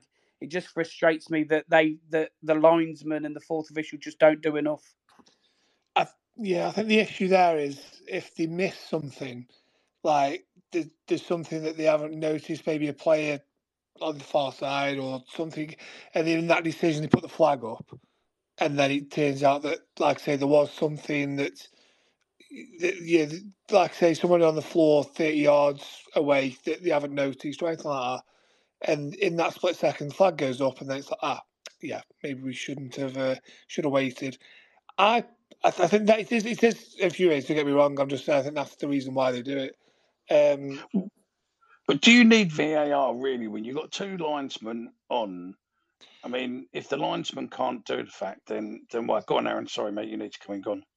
No, just that there's no point having VAR when it can't be used properly. It's kind of a moot point. Yeah. Like it's it's until until when VAR works, because like you, you're all saying, you know, it, it ruins the game. But if it got decisions right, I would be 100% behind it. But the fact is, Well, it, we're used to human error in the split second, and we can take that because human error in the split second, no one's going to get every decision right. But it's when there's human error when you've got practically unlimited time, X amount of replays, and you can still get what's blatantly, obviously, a penalty or not a penalty or not handball, or whatever it is wrong, then it just becomes a farce. So there's no point talking about having VAR when VAR is no better than just the ref it, on field. I think that's the the first thing. If once once once VAR's fixed, then you can talk about whether it's worth it? implementing it or not. It's it's weird, isn't it? It works in rugby, and it works in cricket, and it seems to work fairly well in Australia. And they have, you know, the the sound played into the stadium and everything else. So you know, it seems to work there. It's just for some reason, it works in European games as such, but it doesn't seem to work well um, in the UK. Go on, Luke. yeah, I've So Oh, yeah, just because you touched on the rugby point there, I've uh, been saying that for a long time on our podcast. I think football introduced VAR and they wanted to be different. They wanted to do their own thing. When I personally think the TMO system in rugby is a blueprint they just needed to follow and it works so well. But a big, the biggest part of why it works so well is the communication that the referees are trained to talk to each other with a clear, concise messaging. The way they ask the question is what they're looking for. Like it depends on how they word it. Is what the VAR can sort of help with, if that makes sense. Like they might ask, is there a reason to disallow the goal? Or they might ask, was there an offside? There's two different questions. Um, and it just works so much better as a result of that. But I'll go a little bit further because this year they've introduced the the added minutes, haven't they, at the end of games with people time wasting and all that sort of stuff. And they're quite inconsistent with it. Obviously, it's something they want to stamp out of the game. I personally think, again, going back to rugby, they do it so much better just by having the stopwatch. And if that was brought into football alongside the TMO, the VAR system working correctly, they wouldn't need to have this ridiculous amount of added time, and players just wouldn't time waste because they know the clock's going to get get stopped, and they would just they just get straight back up. I think personally, and they would just cut it out straight straight away. You wouldn't need for any of this stupid yellow cards for time wasting and playing the ref and then the inconsistency of how much they actually add on and if they do it all the time or not, it would just be gone. No, I totally get you. Let's just do some of these messages what come in so we don't lose uh, people. Uh, Waxley says week in, week out, the Argyle boys are there in numbers. Um, Nigel says level of refereeing has got worse. Too reliant on VAR. Refs in Championship aren't great, and we get we get punished. We get the punished Premier refs. Uh, Dan says VAR could be another reason why staying up has become so hard. Sometimes you need luck, and VAR just eradicates it. Pretty much what I said. Um, and we've got uh, Voxler again uh, says Southgate ball is shit. VAR is ruining the game. Don't worry, we we up watching Southgate ball week in week out under Rowett, um, and now he's not there. So yeah, hopefully that will change. Uh, Dan Boy two two eight eight says, "Yep, that's another reason to prefer the Championship. Fuck VAR." Uh, Ronnie Gaylor says, "Fuck goal." There we go. Um, obviously not an Argyle fan there. Um, pretty much we are up. So yeah, you guys on the panel now, just come in whenever you want to come in, I suppose, rather than me keep bringing you in. If you want to follow on to what someone's saying, then then do. I just think VAR, to be honest, is just I just don't think it will work um, until like what Luke said and and what Aaron said. You know, it needs to be brought in properly. It works in football, it works in rugby, it works in cricket um, why the hell we never took that blueprint and just mm. said that's the way we're going to do it. Football's not meant to be perfect, is it? It's not meant no. to be. That's that's the thing. So what VAR is trying to do is make every single decision in every part of the game so precise that it, it, it it's overdone it. Like to me, if you're going to use VAR, which I, I, I would rather never do, but if they're going to use it, they should only use it to review things like you know off the ball incidents or has the ball gone off the pitch that kind you know the, the the if they're going to use it use it that way. Stop having the refs sort of you know feign out of making a decision in fear of being wrong and letting just VAR sort it. Um, because the the refs at the minute are just they don't know what to do. And and, it, and it's sort of trickling down the leagues now as to a point that officials just don't have a clue what's going on. So in our games, like this season, it's just been game after game after game. It's been awful decision, and then it's it who's who's got control of it now is is is probably the big point of it for the Premier League. And then no one wants to be refs anymore either.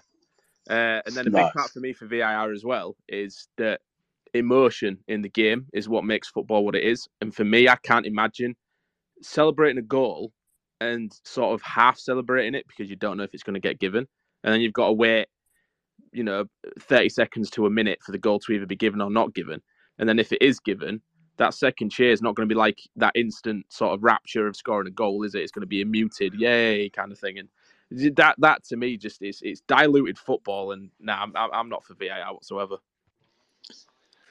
I think VAR was introduced in many ways because the standard of refereeing uh, deteriorated slightly. Good I mean, refs, refs, have always made made you know bad decisions, uh, and I know we got we live in a society now where everyone has to have someone to blame, etc. But the standard refereeing has declined, and part of that is because of the abuse at lower levels and stuff. But I mean, I looked into sort of some of the years ago, sort of like what just needs to become a ref, and I thought, blow that. I didn't even get past sort of you know the early stages of it. It's like it's, it's harder to, to, to, become a referee than it is to sort of get a master's degree, um, and yet somehow they're still really rubbish. And the problem with VAR is essentially the reason why VAR was introduced in the first place, which is the standard of refereeing isn't good enough.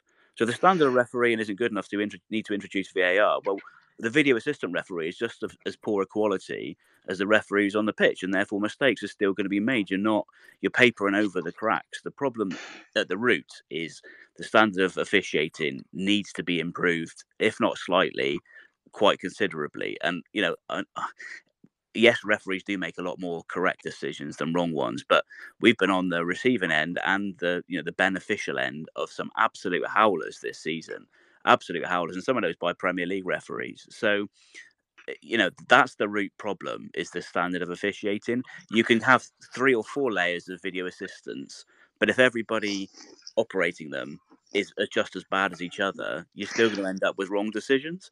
Do so, you think you should have ex players in the VAR lounge. Well, where- that's people say that, but they don't necessarily understand the rules. I mean, you have pundits who don't understand the rules, talk about intent and things on on red card tackles, like.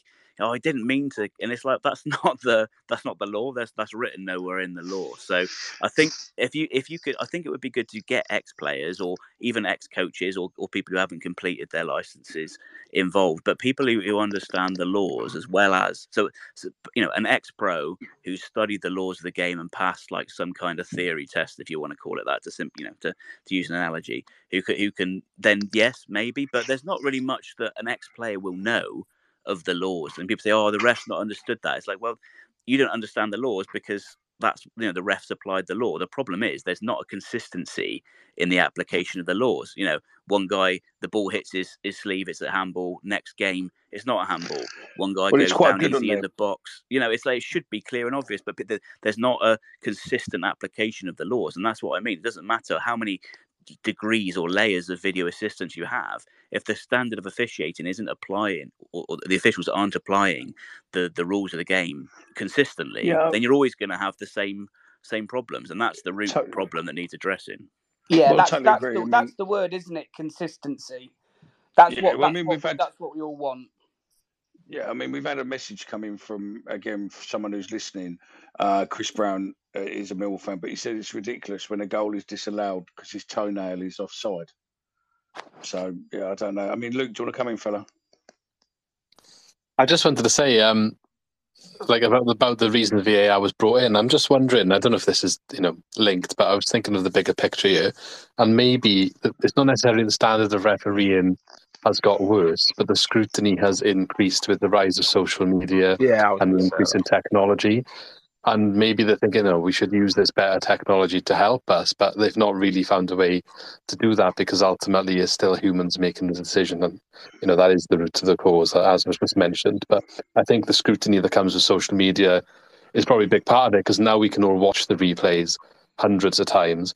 Whereas back in the day when these same decisions might have been being made, you either see it in real time or you see it on Match of the Day once. And, and that's what you're really going to see about it. But but it's different now, isn't it? Not But even you just see, that's the necessarily social media either, though. It's like um, it's managers as well calling out refs in press conferences and um, post-match interviews, and, and sort of like the rise of, of, of sports radio and television and everything like that. Getting instant reactions after a game when emotions are high and everything. Obviously, the best point to get an interview.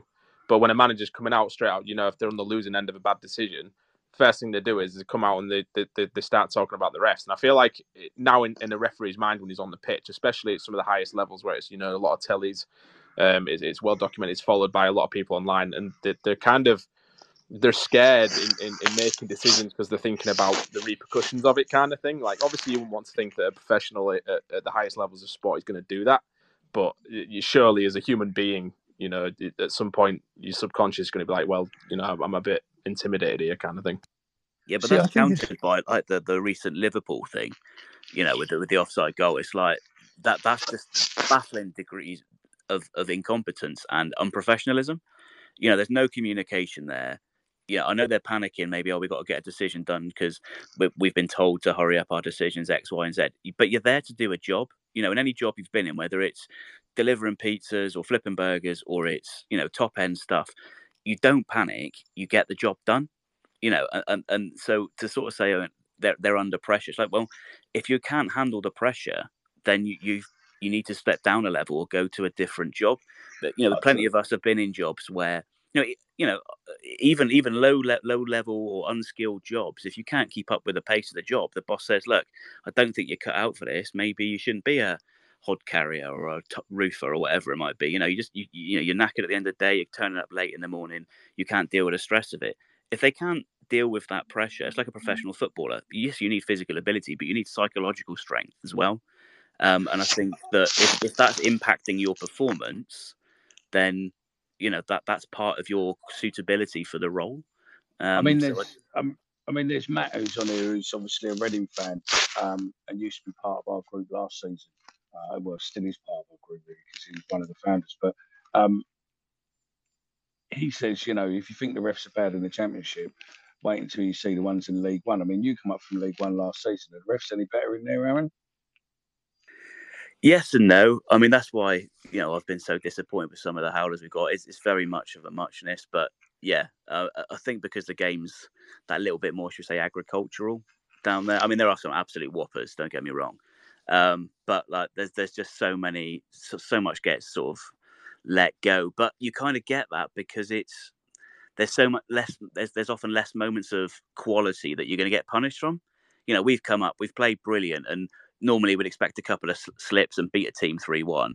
Whereas teams shut up shop, we make one mistake and it gets punished, or the referee misses one thing and it gets punished. And now we understand why everyone's got these tactical fouls because there's such quality in this league.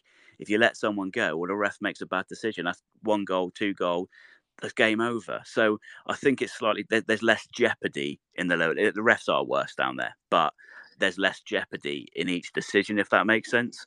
Whereas, no, it does up here, like you, you, you know, you make a mistake and that, or, or, the ref makes a mistake rather, and that could be game over. Like I said in Ipswich, Ipswich game, striker gets taken out from behind. Clearly, like he can't dive because he doesn't know where the guy is. He's literally right behind him. He goes down. It's, it's outside the box, but it's a clear red card. Um, and you know that doesn't happen. We lose the game three two. And yeah, you can extrapolate the game, but that's exactly what I'm talking about. The jeopardy in in moments is much higher up here in the championship. Yeah, 100. percent I mean, Waxley again has commented and said even the pundits are, are clueless nowadays. And we got someone else who's coming who said, for me, VAR, uh, Luke um, 06699632 on Twitter has basically dropped us a DM and said, for me, VAR ruins football. And that buzz of seeing the flag stay down. And with VAR, we wouldn't get that. All we'd get is uncertainty. So fuck VAR, which, you know, I sort of agree with, with him on there because it, it, it is. But on a on a slightly sort of controversial, and I'll be interested to see because one of you raised a point about you know social media is a is a problem, but I think that on on on a level that social media is a problem, that there's a lot more instant reaction, I suppose. You know, not not talking about the abuse in that, but the instant reaction. But then on the downside of that, what you've got is you've got the likes of Sky, all the media companies, all the media papers, you know, the, the whole of the media side of it, including us to a degree. We will post something, same as they do, to to gain a reaction, to gain people talking about it, but obviously on nowhere near the same level as some of these national media companies. When on one hand they moan about the level of abuse what comes from social media, but on the other hand, they're the people what are feeding it they're the people what want you know, they're the ones who sit there and, you know, Jim White is a prime example, for example. You know, he will moan about a referee decision. Um, and then pretty much they will start the pile-on. Carragher and Neville and people like that will start the pile-on when they're going to town. And that's what sort of carries on with the social media. So you can't have it both ways. You either want that instant reaction from fans and, and that real reaction, or you don't. You can't have it both ways.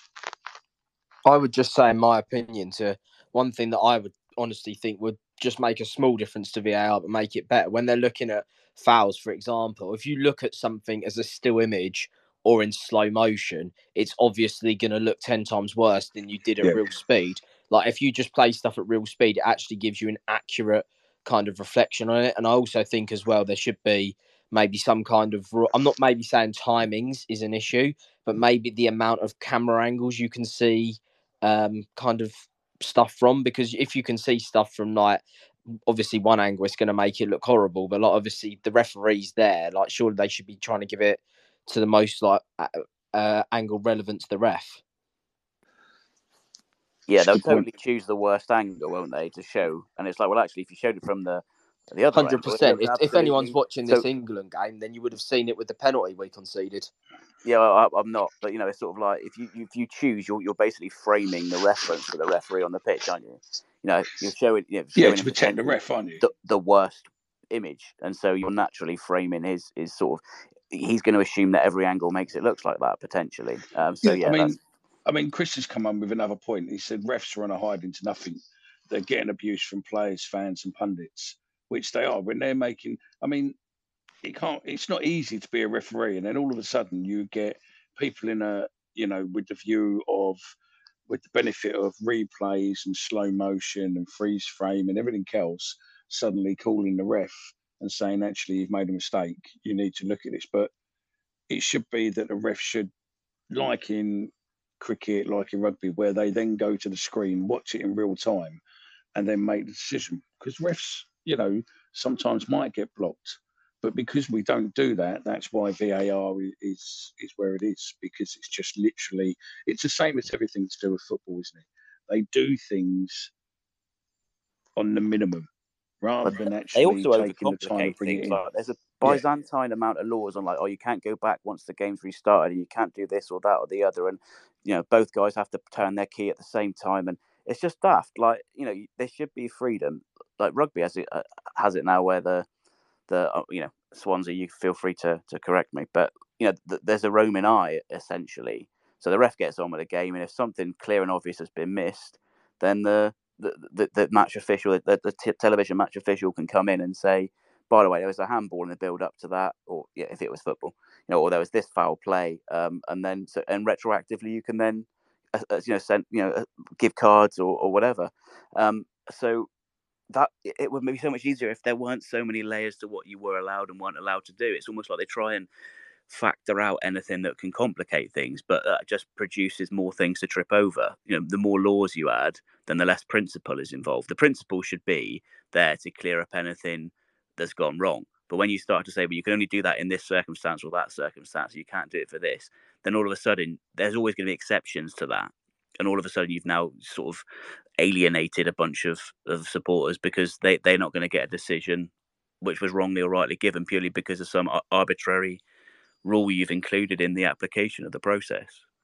Hundred percent, 100% Yeah. percent agree agree on that. Yeah, you're right. Um, basically, they got someone in, in a van, I guess, looking behind them, and they might see a bad tackle, or they might see like forward pass in rugby, for example, and they review it as the game is playing, and then they will tell the referee, "Okay, you might need to stop and have a look. We think it's a forward pass," or and sometimes you know in the next stop or play or something like that. Now, I guess the football were worried or what happens if there's a goal that that scored before they go back and review footage, but ultimately, I think you you either want the technology brought in to make the correct decision, or you don't, and that's what it boils down to. So they need to make that decision, and if the decision is they want the technology, then they've got to adapt to it, and that's and that's that, that's what they need to do. So like if a goal is scored in that instance, they need to go back, check, review it, and if the foul is there or the decision needs to be made that the game should have been stopped for whatever the incident was, then you know so be it. But maybe that's the question that needs to be answered: is do they want technology to make better decisions, or do they not? Because they need to implement it properly. If the answer to that question is yes, I'd, I'd like to see him take the sort of the cricket way of doing it, where each team gets say two two reviews as such, where they can say, you know, that was offside, but have to say what they're appealing against. If they get it right, they retain the review. If they get it wrong, then they've lost one. Then the emphasis then, not everything's sort of being scrutinised massively or whatever.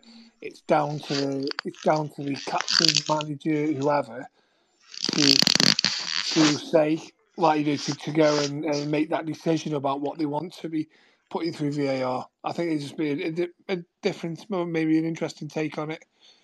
And I mean, yeah, when it asked Southampton, um, Southampton, the um, Tottenham manager, his um, his clip what come out the other day was, you know, quite good. He said, you know, there's no point, you know, it's all about respect. Don't slag off the managers, but it's all about knowing the laws and then basically figuring a way to get past them.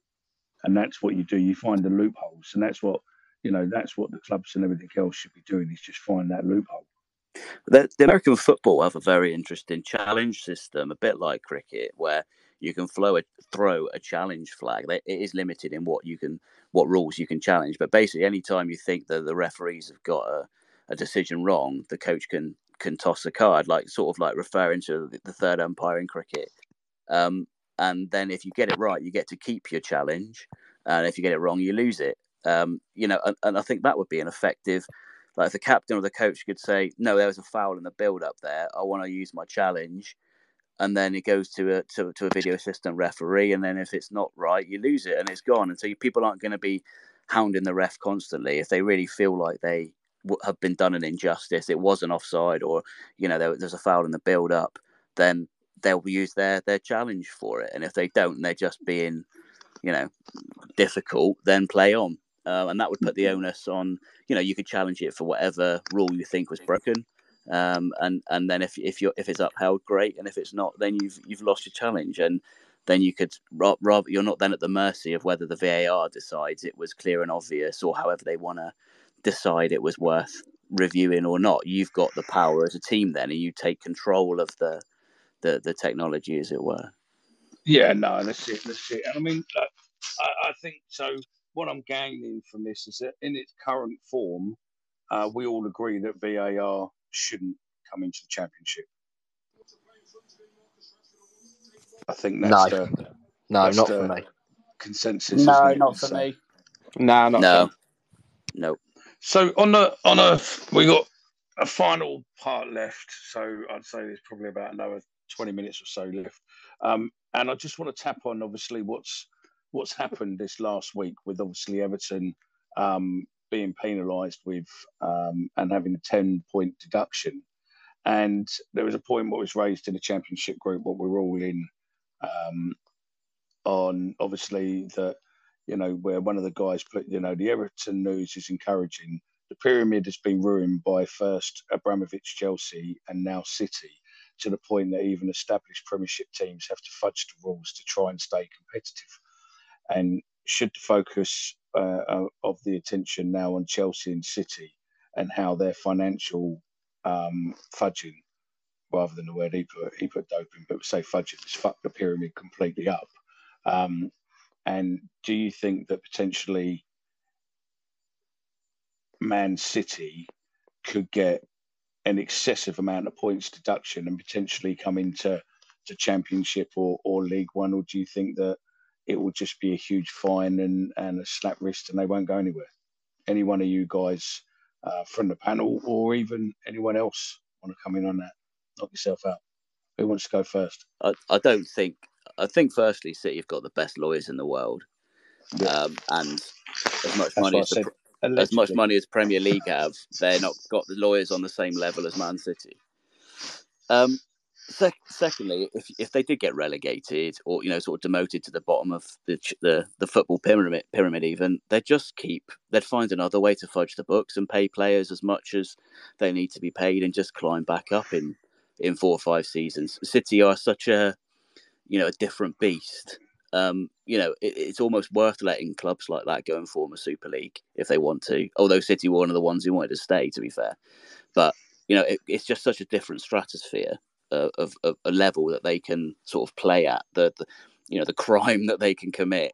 You know, what is it they say that you know poor people are criminals and rich you know rich criminals are businessmen or something like that. There's some saying in there that if you know how to play the system, you can you can get away with anything. And, and I think that's going to be the case for City. That and you know, in Chelsea, you can say, well, it wasn't our ownership. You know, you can maybe hit the club, but then the, the, the problem for the Premier League is if you're going to sanction these clubs, the question comes back to you: Why did you let these people buy the clubs, and why did you not investigate this earlier? Especially in Well, I think you case. see the you see the problem is, is that we've had it in the championship. We've seen it with with Burnley uh, and and other clubs. Is that the rules around owning a football club aren't necessarily about the ownership. It's about the fact that if you're the owner, you will be penalised if you don't fulfil the league um, the league's needs. So if you can't field a team to play 46 games, i.e., for the championship, then you're in breach. But realistically, you could field a team and be absolute dog shit. And realistically, the league isn't interested in you. You can pretty much do anything you want, and the league's not interested as long as you make sure that you fulfill the requirements of that league. That's the problem you've got. Until those rules change, then you're you're always going to have these problems. You're going to have if you're mega mega rich, you'll basically be able to do what you want because you've got the money to to change it. I mean, let's be honest. If Man City say get a fine of a hundred million pound, then they're paid a hundred million pound probably over a space of ten years, and it will move forward. But if Argyle got a fine of a hundred million pound, that's you gone. Yeah, absolutely, and that's that's the in in a way it's it kind of felt that way with Everton, although it's a joke to sort of call Everton a sort of smaller fish.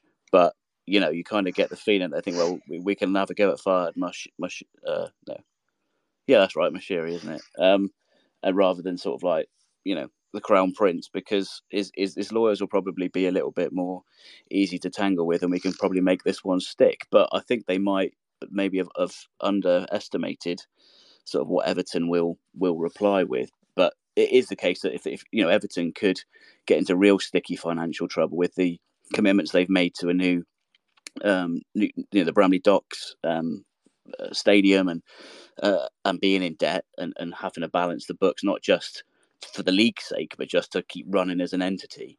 Um, you know, even, a club like Everton could be in trouble with the sort of sanctions that might follow. Um, but yeah, the, the City will find a way around whatever comes their way, even if it means going again to CAS and getting a, um, you know, even if they were to accept a um, a, punishment, a financial punishment, they'll go to CAS and say, make sure we can pay this in a way that fits our, you know, Is abilities, it... and and then, then they'll just go again, like you say. It might be a, it might be a sort of like Arsenal had when they sort of refinance things. It might be there's a little lean patch, but it won't last for long.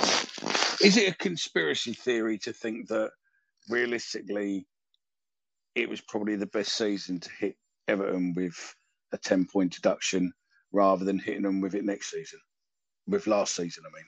Because if they'd hit them with it last season, they would have been gone. I feel like I'm talking loads. Let someone else jump in on that. I mean, if you wanted to get points deducted, this is the this was probably the season to get them deducted. I think this is the season where you know you can get you know, I just think the bottom three.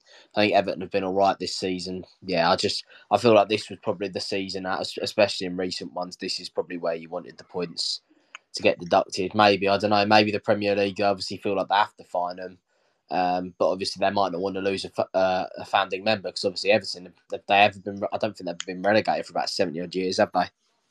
I don't think they've ever been relegated out of the top, have they? No, there you go. So you know it is. I mean, Chris again, one of our fans who comes on our shows quite a bit. He's um he, he's just raised a fantastic point, which um I'll add to in a second. Bear with me once I find it. Where's it gone, Chris? Uh, oh, there it is. No, where's it gone? Let me just do it. Um, I've lost it, Chris. Oh yeah, there it is. The things that annoy me is the fans are the ones who get penalised for the club's mismanagement. There's a rule in there's a rule in the EFL, which is or the FA, which is I think it's E Rule 22, failure to control your fans. Okay, which basically means that, and it could be one or two. So a group of you go into any ground and shout something what they deem as racist or offensive or anything else and the club would have no control over that whatsoever. Yet the fans will do it, and then all of a sudden, rather than penalising the fans who who are the ones who've done it, say it's it's the club that will get fined heavily, which the rules are just so mental. In some aspects, it's it's the clubs over the fans, and in other ways like this, penalising the club, deducting the ten points from from the club it doesn't really affect it does affect the club, but it affects the fans a lot more than it does the club. It doesn't affect the owner, does it? If he swans no. off into the night. No. Because uh, again, all these people who are currently in charge of all our clubs are only custodians of our cups. If they decide to wake up tomorrow morning that actually it's not viable for them or not vis- viable, viable even to you know have that club anymore, they will sell it and move on. As in, you know, from from day dot with all of us, we support the team we support purely because of it's in our blood, it's in our family for whatever reason. Um, and I think that's the problem you've got is uh, there's such a, a, there is no real fan representation. Um, the FSA are out there, but the FSA are obviously paid paid for by the Premiership, the FA, the EFL, the Football Foundation. So you're not they're not really independent to a degree. They they are sort of you know in bed with the paymasters as such. So again, it, it, it's a no-win situation. Everton's situation um, is harsh. You know, uh, you know, to us, I think it would be great to see Everton come down because we're not their greatest fans and they're not ours, and it'll be a, it will make a, a hell of a, an away day. But I just think that you know, it's just the Premiership as a whole. And don't forget, we've got this to look forward to next season when we're going to be having the twelve thirty kickoffs and the five thirty kickoffs, or the you know the eight o'clock kickoffs on a Friday and everything else because the EFL's taking the money of the TV broadcasters, and um, and come next season we're going to feel some of that pain what the Premiership feels. It's all chasing the dollar, isn't it? I feel like the EFL missed a, missed a trick by not trying to set up their own sort of street. The American sports do it. I know it's a closed shop, their leagues, but they, you know, you can pay the the, the league to stream whatever game you want, uh, you know, and across all their kickoff times. It's a shame that like none of the, the you know, the, the EFL seems it sort of at the beck and call of the Premier League anyway. Hasn't just said, look, you know, what, we're going to market ourselves. We're going to get in some really good, you know, strategic minds, and we're going to market ourselves as you know something to view and, and, and own our own production rights and and sell ourselves and take all the money and plow that into our into our clubs and into our infrastructure rather than being cap in hand to the Premier League and waiting for them to share out a bit more of their money.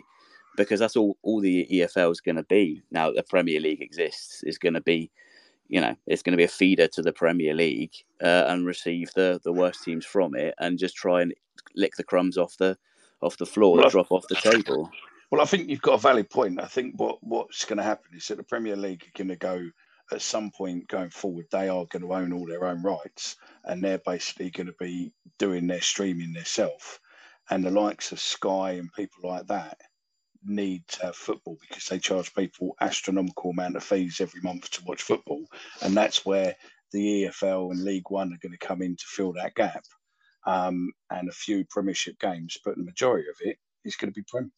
It, the Prem are going to take all the money off the top, and then we're just going to be the the second bit. We're going to have those, you know, three weeks before a game where it was, you know, Saturday at three o'clock, now been changed to to Friday at eight pm, which is going to be an absolute nightmare for you going to Sunderland, for instance. Yeah, it's going to be a nightmare for us. It's bad enough as it is this season.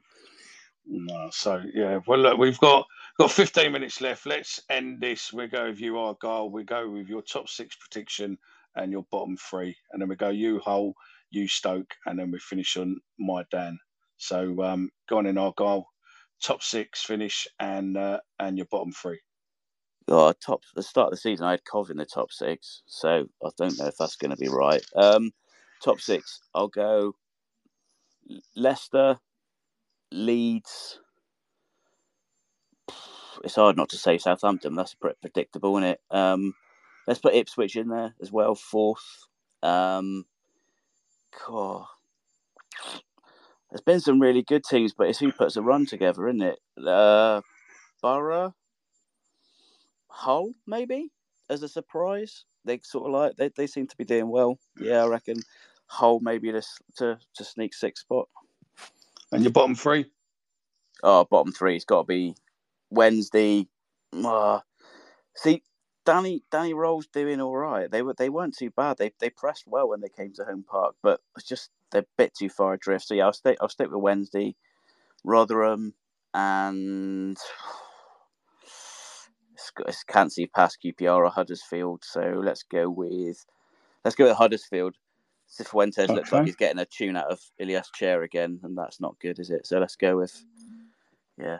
Let's let, us let us go Wednesday Rotherham Huddersfield. Okay, no worries. Go on in, Hull and Back.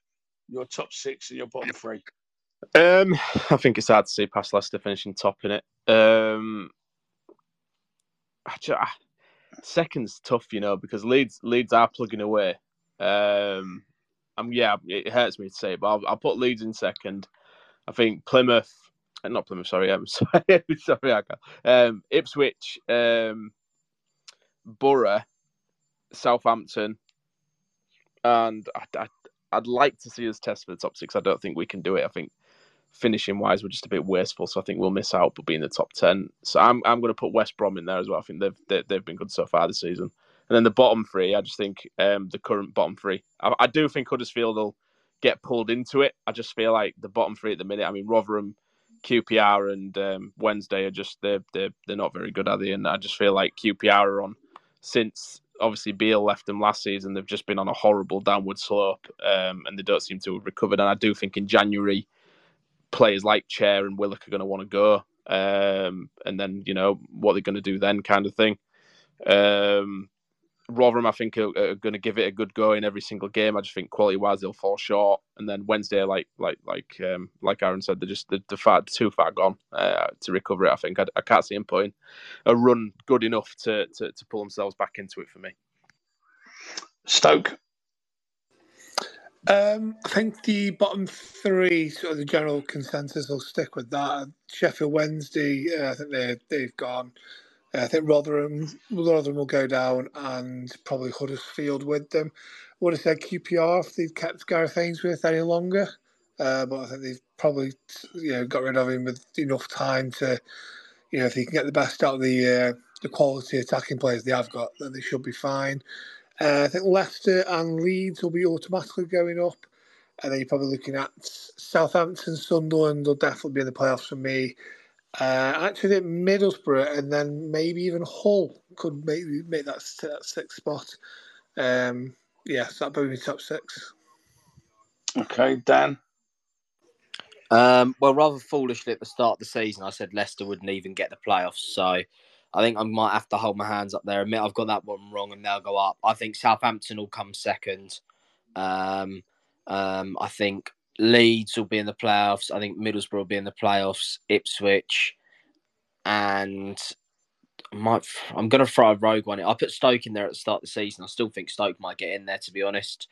Um, and the bottom three, I don't think many Yorkshire folk are going to like me for this. I think it's going to be Rotherham, Sheffield Wednesday, and Huddersfield that go down. I just think QPR have got enough like individual quality about them in uh, in that squad, and I think this new manager's going to get the best out of Chair and Willock, and I think that Sinclair Armstrong's got a few goals in him as well. I think you're probably right with the bottom three. I think QPR will find something to get out of it. Um, and the top, I think, is pretty much there, but I can see um, with our new manager, I, I still I'm going to be really positive and go that we're going to go on a run um, and surprise everybody. And, uh, and we're going to be so playoffs. good for the rest of the season, Mickey. They're going to promote us anyway. It doesn't matter. That's it, mate. That that is it. That is it. Ryan Longman's going to score twenty goals for you. You see? Yeah, yeah, yeah. Probably. They're all twenty. If they're all from twenty-five yards out, then why not? But he tries. He tries. how's he, how's he been actually? By the way. Um, pretty rubbish to be honest. He tries what about one twenty-five yarder a game. He's managed to crack one in so far, so that's been about as good as it's got for him, though. Yeah, sounds about right. So the way this is, hopefully these um, championship shows will be running monthly, and they'll be hosted by a uh, a different channel um, each month. Obviously, they'll be uh, retweeted across all the all the different channels, um, and it's just something we're trying. They might be themed, they might not. We've got some more championship stuff planned, um, and again, it just gives a a, a whole um, insight into the championship with questions, and and some days it would just be Q and A's and, and stuff like that. This will be available as a podcast on our channel come tomorrow morning and I am sure that most of the other guys within the chat will be um, putting them out on their channels as well. Um, so you'll be able to listen back to the full show. It will be available on the space as well. But that is it from the first um, that championship show. And um, thank you very much for having us. Thanks very much to Aaron. Thanks very much to Ant. Um, thanks very much to Stoke. Uh, thanks to Matt, who's uh, been in listening, and thanks to all of you who have listened and got involved. And obviously, as it goes forward, um, there'll be more ways to be able to get in touch, comment, etc., etc., etc. Hopefully, you've liked it. Please leave a message. Uh, let us know what you thought, and um, and if you've got any ideas you want us to do it, then uh, we can do. Um, yeah, and I'm really surprised that one of our listeners who normally abuses the living shit out of me week in week out, Chris Brown, has been um, rather pleasant on this show. That's it then. This is that championship show. And uh, for the month of November, we're done. Speak to you all again. Cheers. Thanks. Bye bye.